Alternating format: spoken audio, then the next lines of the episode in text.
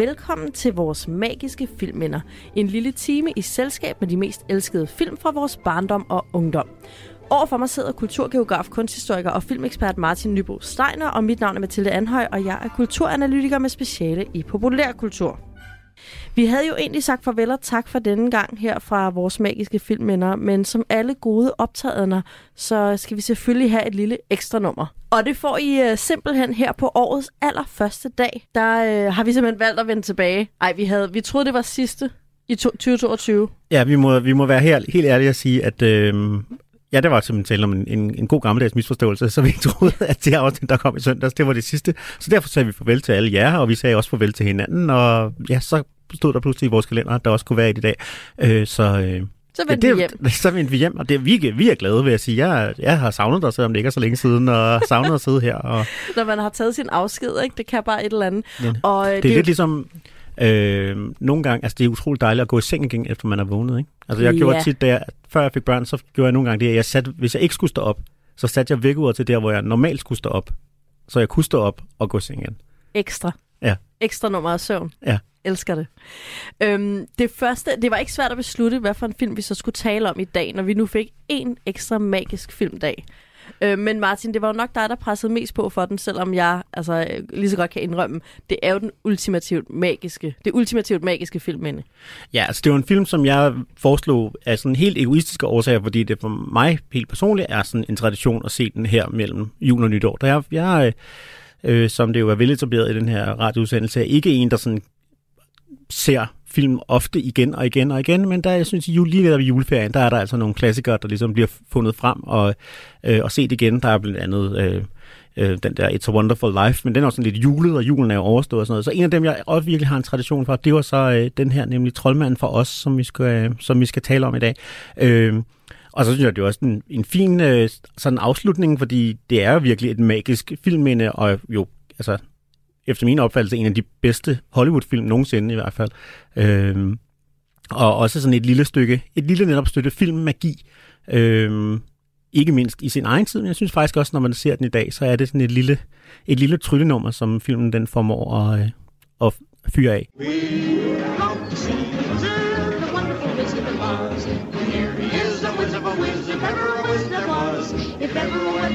there was, the Wizard of Oz is one because, because, because, because, because, because, because of the wonderful things he does. We're out to see the wizard, the wonderful Wizard of Oz. Det, øh, det er jeg slet ikke uenig i. Øh, jeg synes til gengæld bare, at grunden til, eller den bedste grund til, at vi skal tale om den i dag, er jo, og det vidste jeg godt lidt, men da jeg så så den til i dag, blev jeg bare endnu mere bekræftet i det, men den gennemsyrer jo amerikansk populærkultur. Men altså, der går ikke 10 sekunder i den her film, hvor man ikke får flash nu er det ikke flashbacks, men flash forwards til Beverly Hills og Sex and the City. Og, altså alle serier, man nogensinde har set referere til Troldmand for os mm. hele tiden. Ja, næsten hver eneste replik er noget, der er blevet citeret i et eller andet. Næsten hver eneste indstilling, hver eneste scene. Der, altså, det er helt vildt så meget, den gennemsyrer. Den ja. her. Det er virkelig blevet sådan en, en, en, ja, en fortælling på niveau med for eksempel Dickens, som vi jo snakker om for et par, par, øh, på et par afsnit siden, der jo også er blevet gentaget og genbrugt og kopieret og øh, omfor, om sådan muteret til alle mulige former. Det er den her historie jo virkelig også, selvom den selvfølgelig ikke er nær så gammel. Ja, og det, øh, det sjove er jo, at den er jo ikke kæmpe stor i Danmark, faktisk, Troldmanden for os. Altså, jeg synes jo ikke, den er, den er ikke ukendt, alle kender den, men den er jo ikke en film som Min mor og far, for eksempel kan referere frit til. De ved måske godt, du ved, hvad The Yellow Brick Road er på grund af popmusik. Ja. Men, men de, alle de der referencer, der er i, det er jo meget mere tror jeg, øhm, i amerikansk DNA end i dansk DNA. Ja, ja. Jamen helt sikkert ikke, at man, altså, hvis man har et, øh, hvis man har et grønt mødelokale i sit, øh, i sin kontorlandskab, så kommer det til at hedde The Emerald City, og sådan, altså det er virkelig noget, som, øh, som, som finder sin vej ind alle mulige steder i sådan mange amerikaners hverdagsliv. Og hvor jeg synes bare, det er interessant, fordi man kan sige, i Danmark har vi jo i den grad taget for eksempel Snevide til mm. os, dværgene der, popper op alle steder, Mickey Mouse. Der er så meget, øh, altså rigtig amerikansk populærkultur, som er blevet næsten dansk i vores hoveder. Og Troldmanden for os er bare ikke rigtig blevet det. Mm. Og nu hvor jeg sidder og ser den igen, så forstår jeg ikke, hvorfor. Mm. Jeg er sådan helt... Hvordan er den ikke kommet mere ind? Mm. Men altså, det er jo også på mange måder, ikke fordi vi skal fortabe os alt for meget i, i analysen, inden vi kommer til sådan at introducere selve filmen, men det er jo på en eller anden måde også en, en ærke-amerikansk fortælling om det her med drømmen om at ville noget andet, og den her sådan modsatrettede øh, trang, som er sådan nostalgi over for hjemstavnen, over for en udlængsel og sådan noget. Ikke? Altså det er virkelig, det, det er på en eller anden måde også en amerikansk grundfortælling mere, end det er en dansk måske, eller en europæisk. Men hvad med Lykke, Per? Jamen det, Nej, men du har fuldstændig ret. Lad os, lad os ikke øh, dykke ned i analysen, før vi overhovedet har introduceret filmen. Øh, 1939 er den fra. ja, og det er jo øh, et, sådan et gyldent år i filmhistorien, når nogen har argumenteret for, at det er den bedste det bedste år simpelthen i filmhistorien. Det er, hvor der er blevet lavet allerflest øh, mesterværker. Det er, det er en lang diskussion, som vi ikke behøver at fortabe os i. Men der er i hvert fald mindst en anden film, som vi har talt om i den her podcast, nemlig Borte med Blisten, som også er fra 1939. Øhm, og man, de to film har jo nogle ting til fælles, som vi kan vende tilbage til, men de er jo ikke mindst det til fælles, at de drager fuld udnytte af den her, på det her tidspunkt, ret nye Technicolor øh, teknik eller teknologi, hvor man jo altså ikke alene kunne lave farvefilm, men virkelig kunne lave noget, hvor farverne de bare banker igennem, ikke? Øh, og man bruger, altså, ja, altså nogle af de smukkeste billeder, der nogensinde er, er sådan sat på celluloid, ikke? Altså, så stor en kærlighed til alle farvenuancer og farvespil og sådan noget. Ikke? Altså, det er virkelig en, en, øh, en film, der sådan forelsker sig i den her nye teknologi og ba- bare vil vise publikum alt, hvad den overhovedet kan trække på det visuelle. Ja, i Borte med Blæsten kommer det jo til udtryk i alle de her sydstatskjoler. I øh, Troldmanden fra os, der har vi jo det her både med The Emerald City, som du nævnte før, altså Smaragdbyen. Mm. Vi har de, øh, de røde, The Ruby Slippers, de røde, øh, ja, slippers, det er jo ikke sutsko, Nej. men sådan øh, øh, dansesko er det vel nærmest, ja. ikke? Øhm, så, så det, er, det bliver også i talsat i Troldmanden for os, hele det her farve-show. Mm. Plus, og det kan være, det faktisk er der, vi skal starte. Øhm, det, det var noget af det, jeg kunne huske fra Trold- Troldmanden fra os. Mm. Men den her film starter jo ikke i farver, Martin. Og Den det starter, der Og måske... den starter heller ikke i sort-hvid.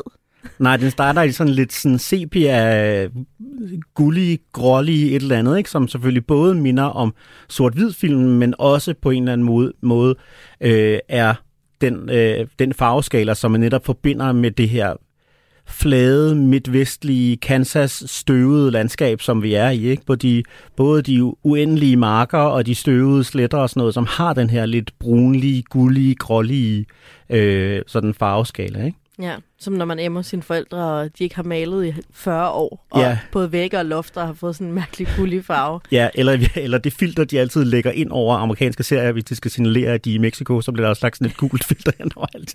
Det er sådan lidt filter. det samme. Det. Øhm, så den her, altså den er, så, den er jo netop filmet, altså i udgangspunktet i sort-hvid, men så netop med sådan et sepia-filter lagt hen, øh, lagt hen over i de her scener, der foregår i Kansas. ja, filmens realplan, måske spørgsmålstegn, det kan vi jo vende tilbage til, men i hvert fald i vores verden og Ja. i ude i midten af ingenting i Kansas. Ja, og ja, hvor er vi? Vi er i Kansas, og vi er jo ikke engang i en by. Vi får at vide, at der er en by, men vi, det er næsten lidt eventyrmagisk. Der er bare en gård midt i ingenting. Ja. Og der vil jeg jo så sige, som en, der faktisk har, været- der har været i Kansas, at det er meget, meget præcis. Altså USA er jo stort. Øh, det, er, det er nok ikke nogen overraskelse for vores lyttere. Men altså, når man er herude, altså der ligger virkelig, altså der er langt mellem gårdene. Jeg var selv ude på sådan en, en lidt lang øh, en vandretur, øh, hvor man gik, og der kunne altså godt gå 20, 30, 40 kilometer mellem fra gård til gård. Ikke? Ja. Øhm, og, og, og de her helt lige landeveje, som man så fulgte, og så skulle man så se, om man skulle overnatte, eller man ville gå en dag mere, inden man fandt et andet sted at gå overnatte. Øhm, så det er sådan set meget, meget reelt, men det er rigtigt, vi får, vi, altså, der er ikke nogen præcis angivelse, og Dorothy bliver også bare ved med at sige, at hun er fra Kansas, hun nævner ikke navnet på en by, eller navnet på gården, eller sådan noget. Nej, og nu ser du Dorothy. Det er jo vores hovedperson. Øh, spillet af Judy Garland. Judy Garland. Øh, vidunderlige Judy Garland. Og hun er, hvor gammel her? 13, 14? Ja, sådan noget. Disney-prinsessealderen. Disney-prinsesse-alderen, ja. Ikke? Og er, er sådan lidt spøjs, fordi hun har jo en meget en, en ret dyb stemme for en lille pige, så hun har på en eller anden måde den her meget, øh, en sådan en voksen stemme, øh, og samtidig med en meget lille piget adfærd, så hun bliver også sådan en, en eller anden, en, en ikke-alder, ikke? Øh, men hun er helt klart et, et barn, ikke? Og jo, altså, for eksempel helt sådan seksualitetsfri. Øh, Ja. og, og, og meget øhm, naiv. Altså hendes mm. Mimik er sådan, åh, uh, i, mm. Altså sådan meget, øh, faktisk øh, Snevide, øh, Disney-filmen Snevide kom jo to år før. Man kunne fuldstændig have lagt Snevides mimik i den film ned over Mm. Dorothy her. Det er de der sådan stumfilmsagtige øhm, ansigtsudtryk, Mm. der, bliver, øh, der er på parade hele filmen igennem. Mm. Og alligevel synes jeg så stadigvæk, at, at det, synes, det fungerer vildt godt. Altså, man, jeg synes virkelig, altså, man er, man er med de der store følelser, ikke? Og det er jo netop, det er jo et, et eventyr, det er sådan en operatisk øh, virkelighed, hvor det at kun er store følelser, der findes, ikke? Men, men man er med, altså man er bange, når hun er bange, og man græder, og man er ked af det, når hun er ked af det, og sådan noget, ikke? Altså det, det, det gør jeg i hvert fald. Det er meget sådan gribende præstation i virkeligheden, selvom du har helt ret, at den er sindssygt overspillet og sindssygt sådan, øh, men måske netop også sådan børne virkelig. Ja, og det er jo også, øh, man kan sige, universet går jo mellem det virkelige og det uvirkelige. Og Dorothy er vores røde tråd. Det er hende, der tager os med fra det ene til det andet. Mm. Og det, der sker i filmen på handlingsplanet, det er, at Dorothy render rundt på gården, og så indtræffer der en sand hverdagskatastrofe. Hendes hund har bjeffet, bit Mm, et eller snappet andet. lidt af, vil man nok sige i dag. Ikke? ja, af nogle høns på øh, en nærliggende gård, som desværre øh, tilhører den her onde dame. Ja, ligesom egnens magthaverske, hende der på en eller anden måde ejer halvdelen af countyet, får vi at vide, og i hvert fald er en, en, en ondskabsfuld gammel dame. En rigtig ondskabsfuld. Hun er sådan Boo Radley, men samtidig rig og ja, Mr. Burns måske, Simpsons, mm. øh, det, det er den, hun er. Der er ikke nogen, der kan lide hende, og hun er ligeglad, fordi hun er for rig til at interessere sig for, om folk kan lide hende. Ja, ja. Og hun gider bare ikke have den der hund rendende. Det er jo et rigtig svært setup på en film for mig, fordi jeg... Altså, jeg vil ikke sige, at jeg hader hunden, men jeg er så angst for hunden, at det nærmer sig det. Mm. Og der er det med folk, der har hunden, at de jo af naturlige årsager ikke angst for hunden, og det er meget svært at få dem til at forstå, hvor ødelæggende det er for ens liv, mm. når der render hunden rundt omkring en. Mm. Og det der med, at de ikke gør noget, det er lidt lige meget, når man har fået et angstanfald, og sådan er helt ude af den. Øhm, men den her dame, selvom Mm. at jeg synes, det er meget sympatisk, at hun gerne vil have den hund væk, så øh, er hun ikke sympatisk. Nej, nej. Og hun gør, hun gør Dorothy ked af det, og det er jo forfærdeligt. Altså, man, hun, der, man græder lidt med Dorothy allerede i efter 10 minutter inden. Ja, det gør jeg jo så ikke. Men, øh, men og det, det synes jeg er noget, af det, som den her film gør rigtig godt, det er, at den faktisk den får skabt sit uhygge og sit drama på en måde, hvor jeg tror, børn kan relatere sig til det. Altså, der er alt for mange børnefilm, som handler om, at der er nogen, der skal blive kærester, eller der er nogen, der er ved at miste sit job, eller et eller andet sådan noget, som børn overhovedet ikke kan forholde sig til. Ikke? Det her, der er en hund, der er blevet væk, eller som måske bliver taget fra en, og senere så er man blevet væk fra sine forældre. Ja. Altså det er virkelig, altså set fra et børneperspektiv, er det nærmest det mest, de to mest uhyggelige ting, man overhovedet kan forestille sig. Er du nogensinde blevet væk fra dine forældre? Øh, ja, altså ikke så lang tid i gang, men jeg, men jeg har haft den der fornemmelse af at være blevet væk. Og det er jo forfærdeligt. Som, som jeg kalder det, Bilka. Ja, vi var, vi var i Tivoli for mit vedkommende, men ja. Og, og højklasse, højkulturelt. For mit vedkommende var der altså i Bilka i Slagelse. Forfærdeligt at blive væk. Og de der høje, høje reoler af varer, man, kan jo ikke, ej, man har jo ikke chance for at finde hinanden igen. Mm. Men tilbage til Kansas. Ja, man, går- man, går- man, som Dorothy jo også lidt gør, ikke? Man slår så meget hurtigt til tåls, men sådan, det er så mit liv nu, nu, er, nu bor jeg her. Præcis, så det var sådan, "Nå, men så blev jeg væk fra min mor og far. Kan jeg vide, hvor jeg nu skal bo, og hvad er kommunen, for de kommer nok. Ja. Øhm, det er det, der sker. Men, men Toto, den her hund, den bliver taget væk, men, men springer så afsted, og, og øh, Dorothy øh, flygter lige pludselig, og hun kommer ud på en landevej. Det hele er meget følelsesdrama på det her Mm. tidspunkt. Dorothy løber vel hjemmefra, fordi hun er oprevet. Altså, Mm. den er vel ikke længere. Men øh, mens hun løber væk, jeg tror, hun er hjemmefra måske... Altså, i, i, i filmtiden, der tror jeg ikke, der går mere end 40 minutter. Heller. Nej, nej, Der går nej. kun to minutter for os, men det er meget kort tid. Ja. Og hun møder en cirkusvogn, Mm. eller en sådan fidusmager. En, en, om, ja, sådan en omrejsende gøjler slash øh, sådan øh, snake oil salesman, vil man sige på amerikansk, ikke? Altså sådan ja. Lidt en, en, en svindler slash under øh, entertainer. Ja, lige præcis. Og øh, Svintertainer. Sventertaner. Han, øh, de, de snakker lidt sammen, og så smutter Dorothy igen og løber hjem på farmen, hvor der så lige pludselig er en ægte twister-orkan mm. øh, på vej hen over Kansas øh, vider.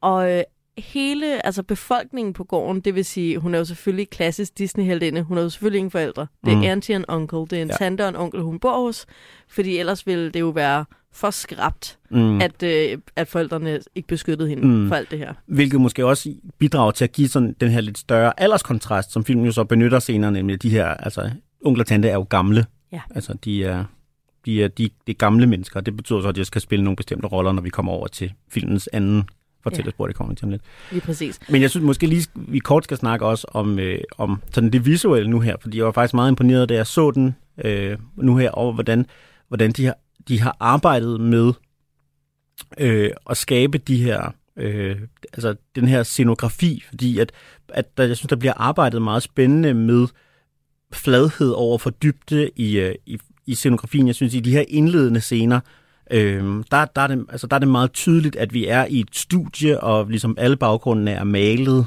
Du tænker ikke flat. Kansas der. i, i Kansas. Men så, så snart den her twister, den starter, så åbner rummet sig ligesom ud. Altså så, så, jeg ved faktisk ikke helt, hvordan, præcis hvordan de har lavet det. Jeg går ud fra, at det er en eller anden form for sådan noget bagprojektion, at de har haft en filmprojekter, der er skudt op på, øh, på bagsiden af et lærred, som så har været i baggrunden af, af, af der, hvor de har filmet. Jeg går ud fra det, som de har lavet, eller noget i den retning i hvert fald. Og, og, og det gør, at pludselig bliver vores perspektiv meget dybere og meget større, og de her tornadoer er virkelig uhyggelige. Ja. Øhm, i en, altså, så vi går virkelig fra en, ja, en, en, meget, en meget flad verden til både en meget stor og en meget farlig verden ved hjælp af sådan en relativt simpel øh, visuel trick, hvis simpelthen har gået fra, fra noget, der er malet til noget, der er projiceret. Ja, man ser simpelthen den her øh, orkan, twister orkan, i, øh, langt, langt ude i baggrunden. Men den bevæger sig jo, Mm. så man fornemmer, at den kommer tættere på. Og det er, som du også siger, det er døduhyggeligt. Mm. Og der blev jeg ramt første gang af den her film. og Sådan, nej shit, hvad, hvad gør de? Ja. Øhm, og det de jo så gør, det er at familien og de her gårdsmænd, der er sådan nogle arbejdsmænd, der er på gården, tre styks, dem vender vi tilbage til. De løber alle sammen ned i beskyttelsesrummet, som man jo har øh, i Kansas, Mm. mm. til når der kommer de her twister-orkaner hen over øh, markerne. Der løber de ned, og der er de nede, da Dorothy vender tilbage, så hun løber ind i huset, og orkanen er der ligesom, og vinduer og døre. Altså, det var fuldstændig ligesom stormen i, var det i 99? Ja, det tror jeg. Storm i 99, hvis, hvis I, I kan huske den, jer der lytter med. Der fløj teglsten rundt, og træer væltede, og hunde gøde, uden de vidste hvorfor. Mm. det, var, det, var, det, er sådan, det, er den, altså, det var helt katastrofefilm i Mm. de der par minutter i uh, Troldmanden for os. Og Dorothy får noget i hovedet. Er det vinduet, hun får i hovedet, eller døren? Ja, ja. Og så går der jo ikke længe. Så er vi over i filmens andet spor, fordi hun jo netop, hvad skal man sige, i den virkelige fortælling, besvimer. Ja, eller huset bliver løftet op i, uh, i tornadoen, øh, Som det jo sker. som, det jo, som det jo nogle gange sker, og så bliver hun båret over. Og det er jo, altså, filmen her, synes jeg, lægger helt klart meget op til den læsning, du øh, også lægger op til her nu her, nemlig at det er ligesom en fantasi, der sker inde i Dorothys hoved, hvor hun på en eller anden måde bearbejder det, hun lige har oplevet gennem i, i fantasiens verden. Øh, fordi hun har fået det her i hovedet, og samtidig er utrolig bange. Jeg, i, I bogen, som jeg vil være ærlig at sige, jeg ikke har læst, men den oprindelige bog af L. Frank Baum, der, der, der er det helt klart lagt op til at være meget mere dobbelttydigt øh, omkring, hvorvidt den her os-verden virkelig findes i virkeligheden. Og at de, der er jo flere, sådan, kommet flere efterfølgere, både, både nogle han selv skrev, og i øvrigt også nogle, som både hans børn og hans børnebørn har skrevet, og så er der jo kommet en masse film og tv og sådan noget udgaver af det her. Der, der, der er der altid lagt op til, at det her det er en, en, øh, en virkelig verden, et parallelt univers, som man reelt kan rejse over til. Ja, og det er jo sådan noget, der er meget levende. Øh, Vi havde et eksempel i Peter Pan, altså Disney-filmen Peter Pan, mm. hvor den amerikanske jo har samme stemmeskuespiller hos faren og hos øhm, Kaptajn Klo. Mm. Mm. Fordi Kaptajn Klo er faren i Mm. de her børn. Børnene går i seng og drømmer så hele natten, og det er derfor, de er på Ønskeøen. Ikke? Mm. Og der er faren selvfølgelig Kaptajn Klo, den her sure autoritetstype. Mm. Øhm, og det er jo fjernet på dansk, og derfor er i Danmark fortællingen jo, at Ønskeøen findes. Mens i USA er det altså en psykologisk øh, sfære. Mm. Og det er jo også noget, vi kender øh, fra Alice i Eventyrland for eksempel, hvor der også hele tiden er den her, når man, be, begge Alice bøger slutter jo ligesom med, at Alice vågner, og nå, det var bare en drøm, men alligevel ikke. Eller sådan der. Ja, lige præcis. Øhm, Noget, og det, man kan sige, og det, det er jo ikke, fordi det, det er jo ikke interessant at besvare det spørgsmål i virkeligheden. Øhm, så det er godt, vi lige taler det igennem. fordi, fordi altså en styrke ved det, ved, ved det er jo, at det er uklart, ikke? Jo. Ja, men, men det, altså, det er oplagt, at filmen den ligger, altså, Den ligger den tættest på, tættest, at det er en tættest drøm. på, at det er en drøm, ikke? Og hvorfor, det kommer vi jo så tilbage til. Øhm, Mm. Noget, som jeg dog synes, jeg lige vil nævne, nu du selv sagde Alice i Eventyrland, det er, at portalen mellem virkeligheden og fantasiriget i den her film, synes jeg er så fed. Mm. Altså, fordi det der med at falde ned i kaninhullet, eller det her med at gå igennem døre og sådan noget, det, det, det er jo fint, og det er fint, at det er brugt så meget og sådan noget. Mm. Jeg synes, det er så fedt, at hun bliver virvlet op i et hus i en orkan. Ja, altså, det er sådan, mega fedt. det er så anderledes, og, og uden at blive alt for freudiansk, så er, er vi lidt gået fra penetration af kaninholdet til en opslugning fra orkanen. Ikke? Mm. Øhm, jeg kan godt lide kussekraften, der er i den her portal. Mm. Det vil jeg bare sige. Ja, Det var jamen, ikke for at bande, det var, øh, sådan, det var et kønsteoretisk term. en, en, en, en praktisk anatomisk Det lyder mere beskrivelse. vulgært, end jeg mente det. Øh, jamen det, det, det synes jeg, du har meget ret i. Og jeg vil så også sige, at øh, det er en meget reel fornemmelse, hvis man nogensinde har oplevet det, og så er der nogle af lytterne, der har. Øh, det her med at stå ude et sted i Kansas for eksempel, og så se de her tornadoer, de her twisters blive dannet. Altså det er virkelig Jeg skal aldrig se det. Jeg vil dø Øh, skræk på stedet. så smukt og så vildt og Har så farligt. Og sådan. Ja, jeg, jeg, har, jeg har oplevet det, og det er ret, øh, altså det er en sindssyg oplevelse. Og det har nemlig den her, okay, men jeg bliver suget lige nu, selvom den er langt væk. Altså Kansas er jo også helt fladt, der er jo ikke nogen bakker nogen steder, så det vil sige, at selvom øh, tornadoen den er måske 200 km væk, så kan du altså stadigvæk se den sådan, som et, øh, et sådan brudflade mellem himmel og jord, og virkelig en følelse af Gud, der intervenerer i et eller andet. Altså det er sådan virkelig skræmmende og virkelig, og virkelig smukt, især hvis man har et øh, beskyttelsesrum at gå ned i. øhm, Ej, men, jeg synes, øh, det lyder helt forfærdeligt skræmmende. Ja, øhm, men, men, men, men du har ret i, at det er, det er en fed måde netop at, at lave det her skifte, ikke? at sige, okay, men det er ikke, det, det er netop, det er ikke sådan en aktiv handling, det er, hun er faktisk bevidstløs, og så bliver hun sådan set suget over i, i det her andet, andet virkelighedsplan. Univers, ja. Og det er jo så her, der lige pludselig er Technicolor eksplosion. Lige præcis, og der er jo den her helt vid- vidunderlige scene, hvor hun simpelthen åbner, altså hun er stadig inde i huset, som er i sort-hvid, og så åbner hun døren øh, ud til den her os-verden, som så er i mættede farver i sådan fuldstændig overdrevet grad. Og øh, altså det er sådan, det er en mega fed effekt, synes jeg stadigvæk nu, og især har det jo været det den her gang, fordi det man jo ikke kunne på det her tidspunkt, det var, at man kunne ikke, som man kunne dagen, netop sætte, altså filme både på sort-hvid film og på farvefilm, og så ligesom klippe de to, redigere de to ting sammen. Så det her skud er simpelthen lavet helt praktisk, ved at det er filmet på farvefilm, og så er alt det, der er inde i huset, er simpelthen malet sort-hvid, altså malet gråt, inklusive øh, Judy Garland og hendes tøj og hendes ansigt og sådan noget, er simpelthen malet sort-hvid. Så det ser ud som om, Gud, At de god to, øh, fact. det ser ud som om, at de to ligesom er på hver sit virkelighedsplan, ikke? Altså, det er vildt fedt lavet. Ja, det er sejt. Det er lige før, jeg bliver sådan en visuel nørd, når ja. Ja. du fortæller så spændende anekdoter. Øhm, og man kan også, altså, de er heller ikke, altså, de er heller ikke, øh, de er heller ikke bly for at prale med. Altså, der er en meget lang etableringsscene, hvor vi har sådan et kranskud, der bevæger sig hen over den her lille put Munchkin Village i lang tid, ikke? Altså, Ja, vi får virkelig set, vi får virkelig set, hvor fantastisk den her verden er. Men den er så også fantastisk. Ja. Så det er, altså, det er lidt ligesom i Jurassic Park, vi snakker om det, ikke? Sådan, altså, det er Wow. okay at dvæle ved, ved effekterne, hvis effekterne er tilpas gode, ikke? Ja, ja, ja.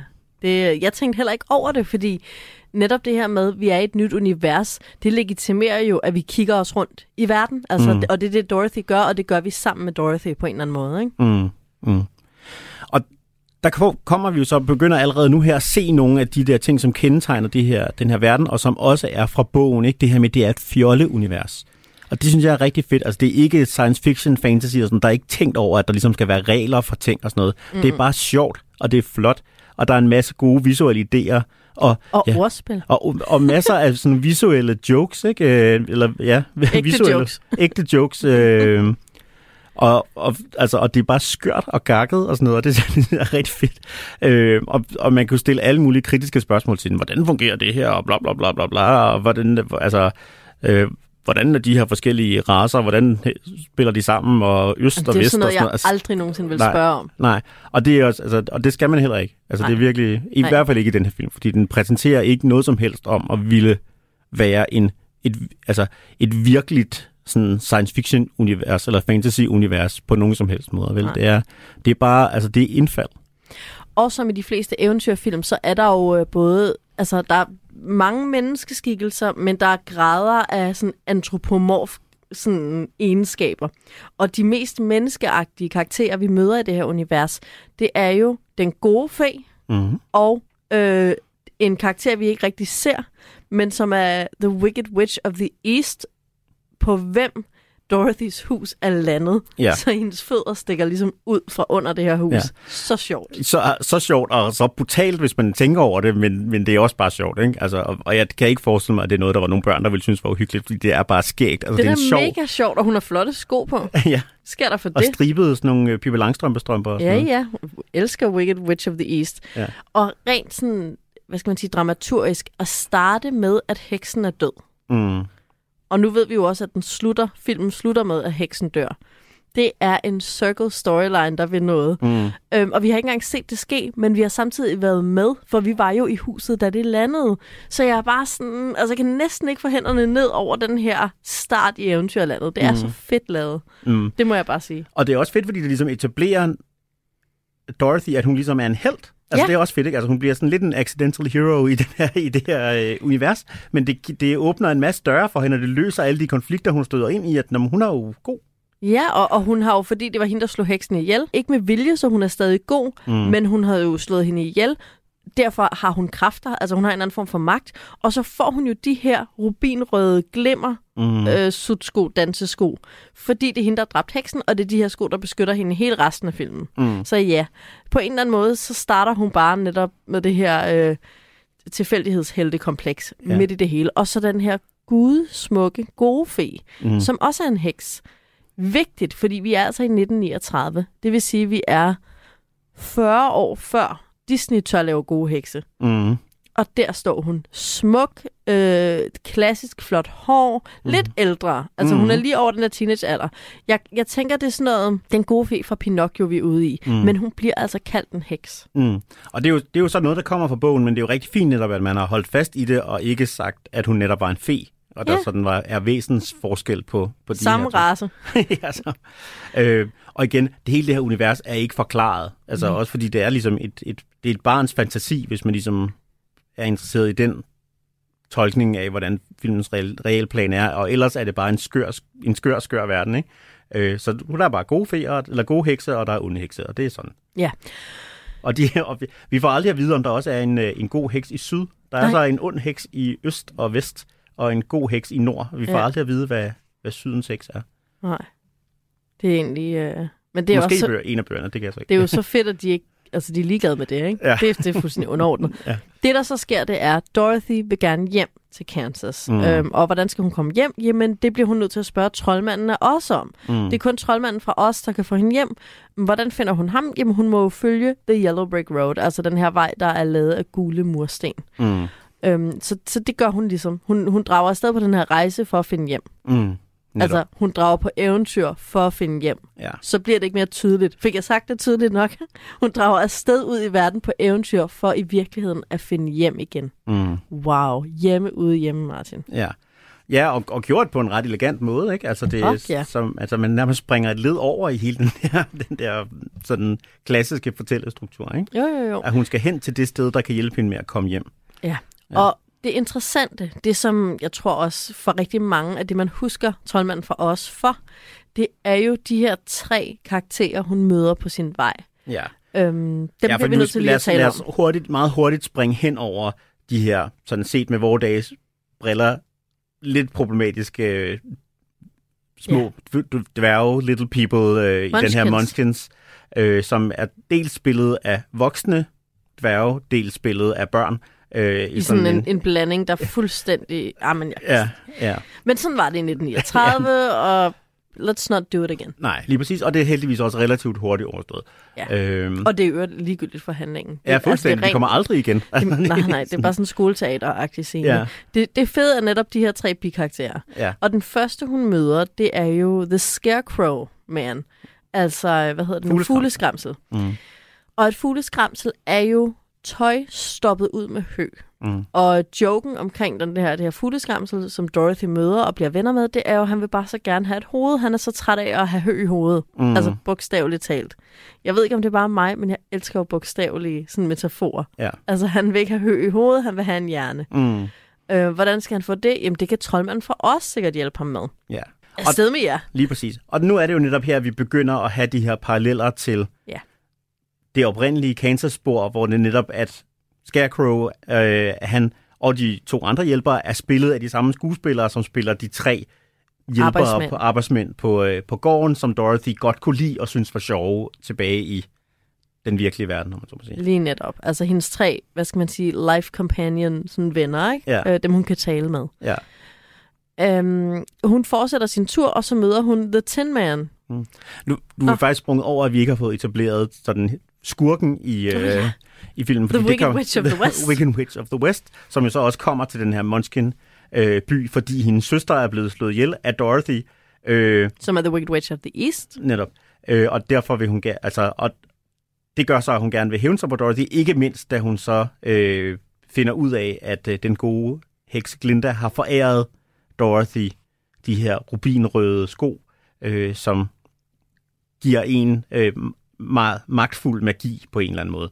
Ja. Øh, det, det giver ikke Dorothy magi, men det ville give heksen magi, hvis hun fik fingeren i den, og derfor er hun, har hun nu to incitamenter til ligesom at gå efter, gå efter Dorothy, men hun kan ikke bare angribe hende direkte, fordi de her sko beskytter hende ligesom på en eller anden Det er måde. fuldstændig ringen for ringenes herre, hvis det hjælper nogen. Ja. Det, det er sådan en situation, vi er ude i. Mm. Bortset fra, at Dorothy har dem på hele tiden, og ikke er i et skyggeland. Mm. Men i hvert fald, heksen er efter hende, og heksen er i øvrigt den her onde heks fra Vesten. Øhm, grøn i hovedet. Mm. Mega fedt. Og noget, som jeg tit ikke har forstået, når der har været hekse i amerikanske sammenhæng, altså i amerikanske serier og film. Mm. Hvorfor de malede grøn i hovedet, det ved jeg godt, man gør nogle gange. Mm. Men der har været nogle situationer, hvor jeg tænker, hvor kommer det fra? Og det kommer jo fra os. Og ved du, hvad det også gør? Jeg tror også, det er derfor, at Maleficent er grøn i hovedet mm. i øhm, Tornerose, altså Malavia i Tornerose, fordi den onde heks fra Vesten i Troldmanden fra os dukker op og forsvinder på samme måde, som Malavia gør, altså i sådan en ildkugle og med noget grøn røg, og mm. altså der er sådan hele den vis, det visuelle hekse øh, univers er fuldstændig øh, kopieret i Tornerose. Mm. Siger ikke, det er sådan, altså jeg ved ikke, om det er en, en, hvad skal man sige, en reference med vilje, eller om det er bare inspiration, men det er meget påfaldende. Nej, nej, og det er jo i hvert fald stadigvæk sådan, at hvis man ligesom skal lave indbegrebet af en heks, så er det heksen fra Troldmanden fra os, ikke? Ja. Grøn, stor næse med vorte og en høj hat og sort kappe og en... Og grøn hud. Men jeg har det bare sådan, i Danmark, der er der også høj hat og vorte, men der er ikke grøn hud i Nej. en klassisk heks. Så det er bare noget fra den her film, tror jeg. Mm. Eller bog. Øhm, nå, vi skal videre på vores tur. Ja, vi, vi er lidt presset på tid allerede nu, kan jeg se, så ja. Jeg tænker, at vi øh, siger, når hun møder sine to andre venner her, øh, Tin Man og, og øh, Lion, Lion som, Ca- gerne vil, Lion. som gerne vil have henholdsvis et hjerte og mod, Ja. og, vil, øh, og skal bede øh, troldmanden fra os om at få det, og derfor følges med, med Dorothy, så de hver især kan komme til den her smaragdby, Emerald City, og, og tale med troldmanden og få opfyldt sine, ja. sine ønsker. Så kommer de hen, nu, nu vi vender tilbage til bikaraktererne for deres symbolik. Mm. Hvis, hvis den ikke var tydelig med den her hule tilmand, der skulle have et hjerte, og så den her løve, der er lidt en kujon, øh, og som gerne vil have mod, og det er jo på engelsk selvfølgelig guts. Mm. Så vi har hoved, hjerte, mave. Mm. Så fint. De kommer hen til The Emerald City, Smaragdbyen. De skal have fat i troldmanden, og det er meget svært at træffe troldmanden. er Jeg var helt hensat til Kafkas slottet. Ja, jeg er fuldstændig. Sådan, nej, det, det bliver meget svært. Måske i morgen. Prøv at komme igen i morgen. Ja. Frygtelig frustrerende. Nej, der, er ingen, der, der, borgerservice. der er aldrig nogen, der taler med troldmanden. Nej. Nej, Jamen, okay, kan lidt du det? måske. Ja, måske. Måske en anden dag. Jeg ved det ikke. Fantastisk. Øhm, så de at vide, arm, så skal de slå heksen ihjel, eller de skal skaffe hendes, øh, hvad hedder det, kost. Mm, ja, det får de jo så at vide af troldmanden, da de kommer ind til. Ja. til ham endelig. Og så vil heksen slå Dorothy ihjel, og så kom, bliver hun taget til fange, og så skal hun snart dø, når det røde sand i timeglasset er rendt ud. Der Mhm. fik jeg lidt Aladdin Disney-følelser. Øhm, og så kommer de tre venner ind ved at klæde sig ud som soldater. Klassisk, klæder sig ud som de onde, kommer ind i slottet. Bla bla bla, og så ender det med, at Dorothy skal slukke en ild, som heksen starter, og kommer derved til at smelte heksen. Jeg kaster ild på heksen, og heksen Nej, er, vand på heksen. vand på heksen selvfølgelig er, som, som heksen så åbenbart er overfølsom over for, hvilket gør, at hun begynder at, at smelte. Ja. Øh, også, også en rigtig fed scene, og, og, og, og ikonisk, ikke? Og noget, der sådan er blevet genbrugt i alle mulige, sådan både Læg gyserfilm og mærke til børnefilm. det. Throw some water on her. Ja. Det bliver sagt så tit i Mm. amerikanske serier, når der er en eller anden kælling, der sådan acter out, så bliver der sagt, throw some water on her. Mm. Det kommer herfra. Mm. Og jeg synes, måske kan man godt komme med lidt den samme indvending mod, øh, mod den her film, som man kan mod øh, øh, filmen M. Night Shyamalan- Shyamalans Science, som handler om nogle rumvæsener, der kommer øh, ned og vil besætte jorden, indtil man så heldigvis finder ud af til sidst, at de er allergiske over for vand, og derfor kan vi besejre dem igen. Øh, og det er lidt det samme, hvor man kan sige, okay, altså Wicked Witch, hvis, du, hvis vand er så farligt for dig, hvorfor står der så spande med vand i alle rum? og du har bygget, og der er en voldgrav rundt om dit slot, og så, altså, det virker ret dumt og ret farligt. Ja. Og også ret naturstridigt. Sådan, hvordan kan vand få noget til at smelte? Altså, det forstår jeg ikke. Mm. Nå, det er også lige meget. Mm. Det er slet ikke vigtigt. Men for mig, altså, øh, det er sådan et dobbelttraume, som så igen blev aktiveret i min barndom ved... Buksevand. Øh, nej. Nå. Øh, slutscenen i øh, Roger Rabbit, hvor han jo altså også smelter, eller hvor øh, skurken her har opfundet det her slim, som ligesom opløser alle de her tegnesfilmsfigurer, men hvor han så ender med selv at, at smelte. Ja. Så også, på en eller anden måde også slutningen fra Nightmare Before Christmas, som vi så sidst der, hvor skurken jo så bliver opløst i de Ja. her boks, som den består af og sådan noget. ikke? Ja, Altså, ja, men er der sådan- giver det sådan lidt bedre mening, fordi man ser, hvordan at han er holdt sammen af meget få ting, mm. og alle de her bokser indeni. Det her er bare sådan en robust heks, der smelter. Ja, ja. Det, det er meget mærkeligt. Mm. Øh, noget, som jeg også blev ved med at sidde og tænke på, det er, selvfølgelig kører der, nu ved jeg rigtig meget om Disney-film, så det er også der, jeg går hen, men ud over de referencer, jeg allerede har nævnt, så fik jeg også bare virkelig nogle Belle fra Skønheden og Udyret vibes fra Mm. Dorothy. Hun har jo den her blå kjole på, men det her med, at hun drager ud, og øhm, den her hund, som så stikker af, det er jo hendes far Maurice, altså det vil sige den her udulige, men helt ømme karakter, mm. som hun på en eller anden måde udveksler sig selv for øh, og skal redde. Øh, det kan man bare altid tænke på. Men hun, hun forsvinder tilbage. Hun, øh, hun vil jo gerne hjem, ligesom Belle øvrigt også vil, øh, og har de her tre venner. Jeg ved ikke, om der er nogen direkte paralleller mellem Clocksworth og, øh, eller Clocksworth og øh, Lumiere og Mm. Mrs. Pot og øh, løven Scarecrow og øh, hvad hedder det, løven, fugleskamset og tindmanden. Det er jo i hvert fald altid godt med tre, ikke? Altså, det er jo sådan et godt eventyrtal, ikke? At der skal være ligesom tre. Absolut. Men i hvert fald, de kommer tilbage til troldmanden, har kosten, og så er det jo, de finder ud af, at troldmanden Martin... I virkeligheden slet ikke er en troldmand. Eller det er han måske i virkeligheden, men han er i hvert fald ikke den, han giver sig ud for. Det her, det her kæmpe stykke, store, sådan øh, overnaturlige væsen, det er i virkeligheden bare en øh, Potemkin-kulisse for en lille bitte mand, der står med en mikrofon over i siden inde bag et, øh, inde bag et forhæng og prøver at gøre øh, små piger og søde løver bange. Lige præcis. Og det bliver han selvfølgelig skældt ud, øh, skældt ud af øh, fra Dorothy, fordi det, sådan opfører man sig selvfølgelig ikke. Det kan man da ikke. Man kan da ikke stå og lave sådan noget løgnersblændværk-show. Nej. De bliver skide sure, men måske han troldmand alligevel. I hvert fald så er der lige pludselig en luftballon, og nu skal de flyve hjem, Ja, fordi han ved i hvert fald på en eller anden måde, hvordan vejen hjem til Kansas er. Og det er ja. Via luftballon. og det er via luftballonen. Øhm, desværre så hopper Dorothy ud af luftballonen i sidste øjeblik. På grund, er det på grund af den fordømte hund igen? Ja, det er det. Det er det simpelthen. Åh, en svag hund. Nå, så luftballonen flyver uden hende, og der var jeg helt, hvad mærkeligt, fordi det er en åbenlys børnefilm. Jeg var sådan, åh oh, nej! og jeg kunne pludselig ikke huske, om hun kom hjem. Hvad skal vi gøre? Hvordan skal Dorothy nogensinde komme hjem, nu er luftballonen fløjet? Der er i min personlige yndlingsreplik fra den her, hvor, øh, hvor øh, troldmanden står op i sin luftballon, fordi det siger så meget om hele etosen bag den her fortælling, hvor han siger, uh, we are about to embark on a fantastical and technically unexplainable journey into the outer stratosphere. Så vi gider ikke, altså vi, ikke, altså vi, så vi, vi, der er ingen grund til at forklare det. Og det er jo netop det, fordi han er den her, han er den her hustler, ikke? Altså ja. Ja. han er jo netop spillet af den samme karakter, som spillede den her omrejsende, eller skam skuespiller, som spillede den her omrejsende Gøjlerfigur. gøjlerfigur tilbage i, øh, i Kansas-verden, ikke? Og som jo netop også er sådan en, som, som lever af sine talegaver, og lever af afledes, afledningsmanøvrer, og tale nogle ting op, og alt muligt, ikke? Altså, ja, det, ja, for folk til at hoppe med på. Forhold, Og... altså, og lige præcis, og det, og det er så fedt at sige det her, altså han, han spiller videre på den her autoritet, som osborgerne giver ham og siger, "Jamen, jeg forstår, hvordan det her fungerer, trust me, I behøver ikke at vide det, jeg behøver ikke at forklare det, ikke? Ja, som forældre til børn. Lige præcis. Ja, det er fantastisk. Men hvordan kommer Dorothy så hjem til Kansas? Jamen det gør hun jo så heldigvis ved hjælp af den gode fe, som så vender tilbage, og det her helt klassiske øh, børnefilmstema om, det var inde i dig hele tiden. Det har jo så allerede fået at vide af, til, til hendes tre venner, der ligesom nu har fået henholdsvis et, øh, et, en hjerne, et hjerte og øh, nogle tarme. øh, ved at få at vide, maven. om det har I faktisk hele tiden haft. I skulle bare tro på lidt mere på jer selv. Ja. Og den bliver så gentaget her med Dorothy, som så lidt ondskabsfyldt, synes jeg, får at vide af, af, af den gode heks. Nå, men det, du skulle bare hele tiden have sagt, at jeg gerne vil hjem, så kunne du komme hjem. Hvor ja. Sådan, det kunne du måske godt have sagt. Og det er den der, kunne du virkelig ikke have kommet i... Altså, kunne du ikke have, lige have fløjet ind lidt tidligere og sagt det? Ja. Ærligt talt. Og Men- der er inden for, inden for filmens ramme, er der et eller andet sådan, ah, men jeg skulle have lært dig et eller andet, jeg skulle lære at sætte pris Nå ja. på venskab. Jeg skulle eller gå eller igennem noget først. Bla, bla, bla, ikke? Altså, sådan, ja, den holder ikke. Nej, og man kan også sige, det, den fine pointe og den klassiske børnebogspointe, det er jo, at øhm, høhovedet der, fugleskramset, han bliver jo klog for at redde en, han holder af. Mm. Tindmanden får et hjerte på grund af en, han holder af. Løven finder sit mod på grund af en, han holder af. Sådan det er kærlighed, der får os til at komme, Mm.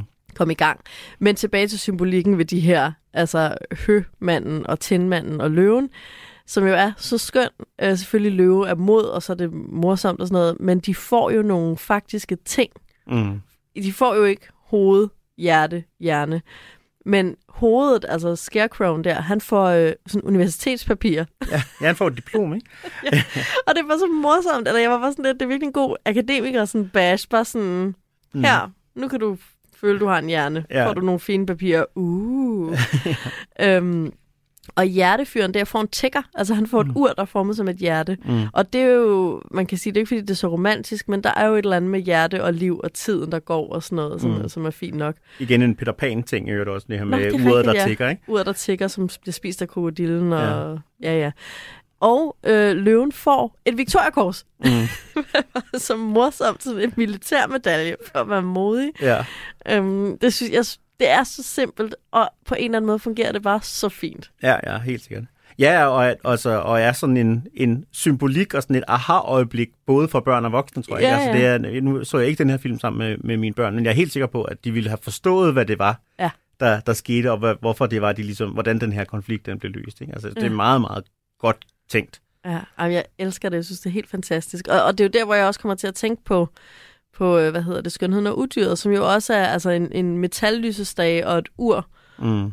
og så er det så en tepotte. Den kan jeg ikke lige, øh, den kan jeg ikke komme hjem En meget hjertevarm te på det. Meget hjertevarmt tepotte, ja. Men, ved du, hvad jeg læste på nettet? Jeg læste, at Star Wars-karaktererne var en reference til troldmanden fra Oz. Altså, at Chewbacca i Star Wars var løvemanden, Mm. og øh, hvad hedder det, Scarecrow, det er den, den gule Mm. mm. figur, er selvfølgelig ham der, guldrobotten, Mm. altså den gule, og Tinmanden er R2-D2, Mm. altså den, øh, den, den dumme, den øh, hule, altså robot, og så øh, den modige. Mm. Altså den parallel er jo gjort meget tydelig i hvert fald i den uh, Star Wars parodi, der hedder Spaceballs, som er en af mine yndlingsfilm, da jeg var barn, og som vi også overvejede at, uh, at tale om i den her podcast, men som du synes var for obskur. løfter vi lige tæppet lidt.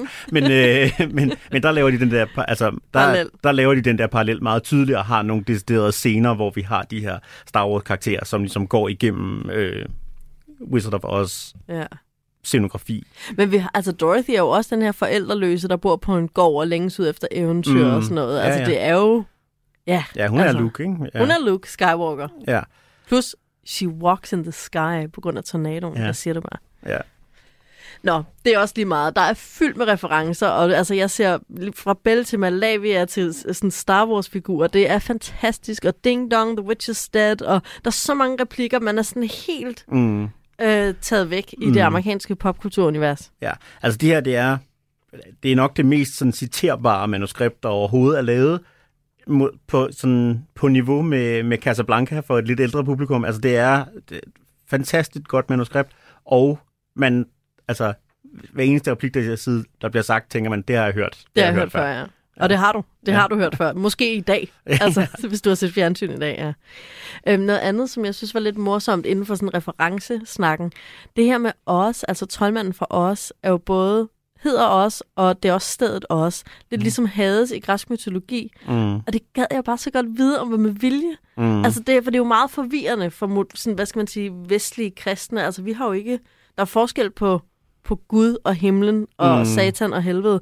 Det her med, at det er sådan væsenet af stedet, stedet af væsenet, mm. det er så mystisk og svært at rumme. Og det Mm. gør de her, og jeg tænker slet ikke over det. Ja. Ja. Men det er interessant. Ja, og det, altså, en af de steder, hvor man kan se det blive ført ud af, det er, jeg ved ikke, om det her er en anbefaling, men det er noget, som de måske sådan lidt mere øh, obskurt filminteresserede kan gå ud og se, så er science fiction-filmen Sardos fra 70'erne, øh, som foregår i sådan et post-apokalyptisk univers, øh, og hvor man først til sidst finder, finder ud af, at øh, det, det er ligesom troldmanden fra os, både bogen, som de på en eller anden måde har bygget hele deres post-apokalyptiske civilisation fra, men også på en eller anden måde verden, som findes i virkeligheden, og med ægte troldmand og sådan noget. Øh, så hvis man gerne vil se det, og, og Sean Connery i en, iført en rød blæ, så kan man gå tilbage og se Sardos.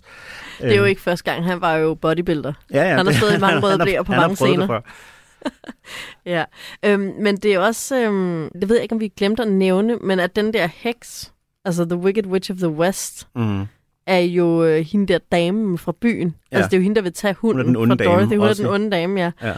Øhm, og det, som jeg synes er ret sjovt ved det, det er, at hun er jo den klassiske barnløse. Altså, hun er Mm. mm. mager, hun har en krop, der ikke har født børn, Mm. mm. og er blevet gammel uden at føde børn. Slem synd øh, Ja, ja. I, øh, i vestlig kultur. Og derfor er hun selvfølgelig ond, plus Mm. hun er rig, og hun har magt, og hun har meninger. Mm. Det er bare de værste kvindesønder, man kan. Ja. Og, og jeg kan rigtig godt lide, at hun er helt normal i Kansas. Så det er som om, at filmen lidt sladrer om mm. det, vi gør i Vesten hele tiden. Altså, vi gør dem til hekse.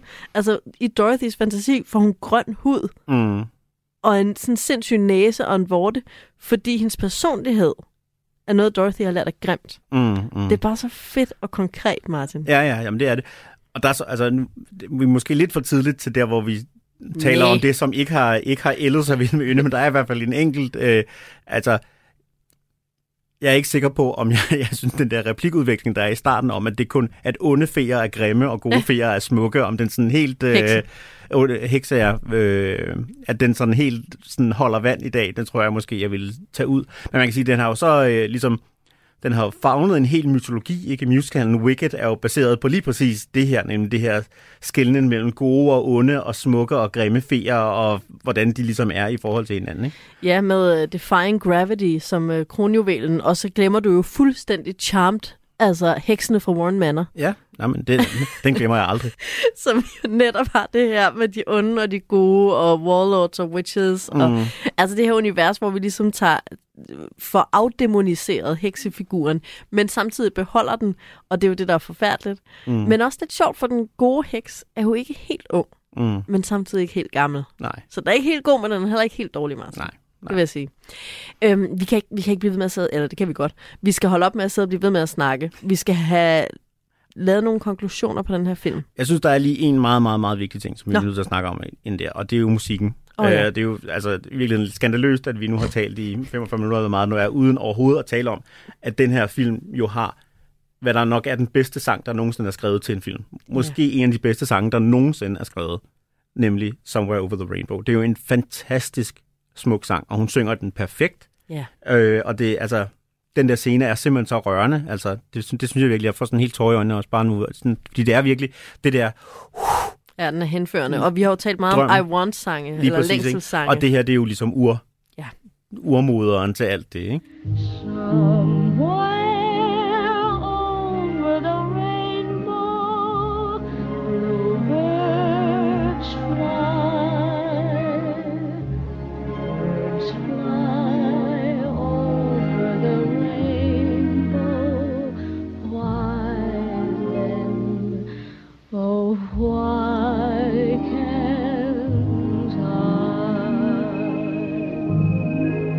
Det er længselssangen Somewhere Over the Rainbow, og poesien i den sang.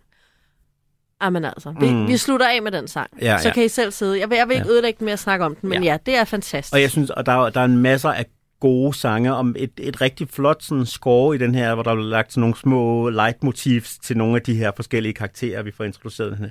Det her sådan lille melodistykke allerede over i, i hvert fald i overgangen fra, fra Kansas til os, som er forbundet med heksen og den onde dame og sådan noget. Altså det, det, det bliver brugt meget elegant, den her baggrundsmusik, og samtidig er der så alle de her gode sange. Øh, ja, en som klass, klassisk god musical, ikke? Ja, og selvfølgelig alle de andre sange blinder sammenlignet med Somewhere Over the Rainbow, men der er mange, der er gode, og de er sjove, og de er korte, hvilket også er rigtig dejligt. Det var ikke sådan... Det, det er virkelig vigtigt, det er vigtigt øh, også for børn, altså Ja. fordi børn kommer til at kede sig under sangen tit. Altså de, de skal i hvert fald ikke, de skal ikke gentages bare for nydelsen, de Mm. skal have en eller anden form for fremdrift. Øhm, men hvem har ikke lavet gadedrenge hoppe ned ad fortorvet og sunget We're off to see the wizard? Ja, det er det. Altså det var, det, det er fandme magisk. Ja. Det Jeg er det sgu. altid, hvis jeg går igennem sådan en mørk skov, så er sådan, lions and tigers and bears, oh my. Tigers and Bears. Jamen, det er helt fantastisk. Ja. Ja. Men, men fuldstændig øh, gjort til skamme af kronjuvelen Mm. Somewhere Over the Rainbow. Ja, ja, ja. Ja, jeg skal nok lade være med at synge den. Vi kan slukke for mikrofonen, og så kan vi begge to synge det. med, når vi... Øh... Det er det, vi gør. Altså, der kan jo ikke være nogen tvivl om, at den her film hører til i alles filmskattekister nogensinde. Men vi skal lave tre argumenter, Martin. Ja, altså... Øh... Det skal man. Ja, hvad skal man sige? Billedet, lyden og historien. Historien. det, man kan se, det, man kan høre, og det, der sker. Det vil jeg sige, Præcis. min tre. Vi, øh, vi går med de tre sanser. Øh, ej, men det er jo rigtigt. Altså, som vi lige har talt om musikken, den er uforlignelig, og den er jo øvrigt også, altså sådan, den er jo gået over i historien. Mm. Jeg synes, referencerne, altså den indflydelse, den her film har haft, den Ja. måde, den bare vælter fuldstændig mm. hæmningsløst rundt i popkultur. Mest i USA, men jo fordi den amerikanske kultur er så allerstedsnærværende, så er det jo bare alle steder. Altså, tap your heels three times, og how do you like them apples, og follow the yellow brick road, ding dong, the witch is dead. I don't think we're in Kansas anymore. Mm. Altså, det er bare... Altså, jeg tror ikke, der er nogen, der nogensinde, det kan jeg i hvert fald ikke selv, det er, at, øh, der ligesom er, kry- er krydset over grænsen væk, væk fra Kansas, uden lige stille for lige sig selv lige at viske. I don't think we're in Kansas anymore. Præcis. Altså, man kan, ikke, man kan ikke komme udenom den her film. Så jeg synes, indflydelse, det er et af argumenterne. Og jeg synes også, den er sjov. Altså, jeg synes, ja. Ja. den er, altså, for en film, der er så gammel, jeg synes faktisk, den er genuint og sjov, især i betragtning af, hvor svært det er at lave øh, sådan humor, der både er sjov for børn og voksne, og så kunne lave noget, der holder i 80 år forløb, ikke? Ja, og plus den har de tre mandearketyper. Idioten, øh, ham uden hjerte og kujonen. Mm. Hvem er du? Og som så i øvrigt samtidig, det er jo ikke noget, altså det er ikke noget tilfælde, at den her film også er blevet sådan ikonisk i, øh, i forskellige queer-miljøer, ikke? Altså de er meget campede, de her tre. Altså der er virkelig, der, Super Der er old school ikke- camp. ikke særligt sådan øh, lidt kodet homoseksualitet blandt alle de her tre, ikke? At de er ligesom også sådan, øh, ja, homoseksuelle, eller måske endda sådan drag-arketyper, de her tre, ikke? 100% drag-arketyper. Altså, de har jo... Altså også hele deres interageren med hinanden, og den der sådan gammeldags overskuespillede Mm. øh, fasong, de alle tre har. Ja. Ej, det er så fedt. Ja.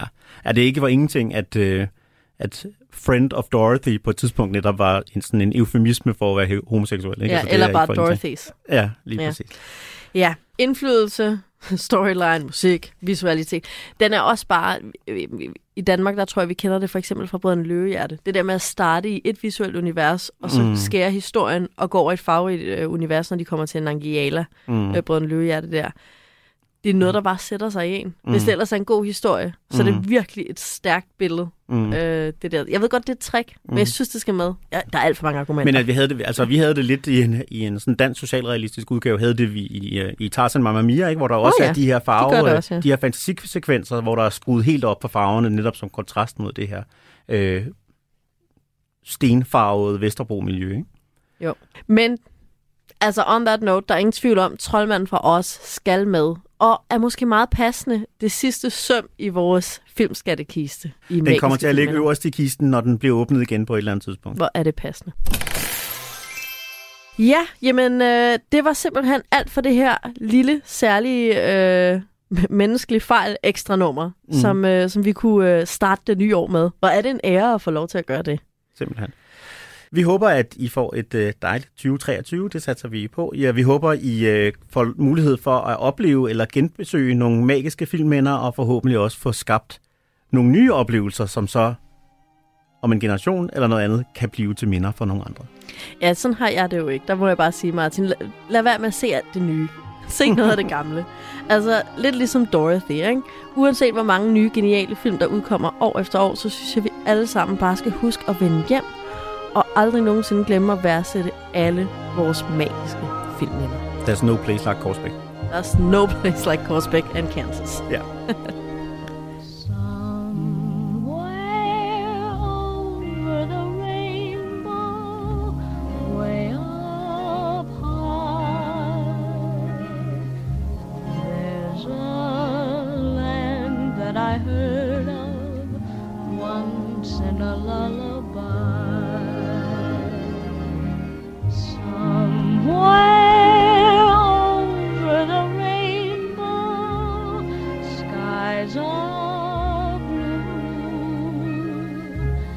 and the dreams that you dare to dream really do come true.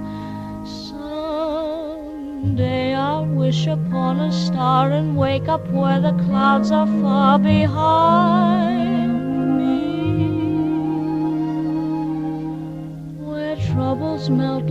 lemon drops away above the chimney tops. That's where you'll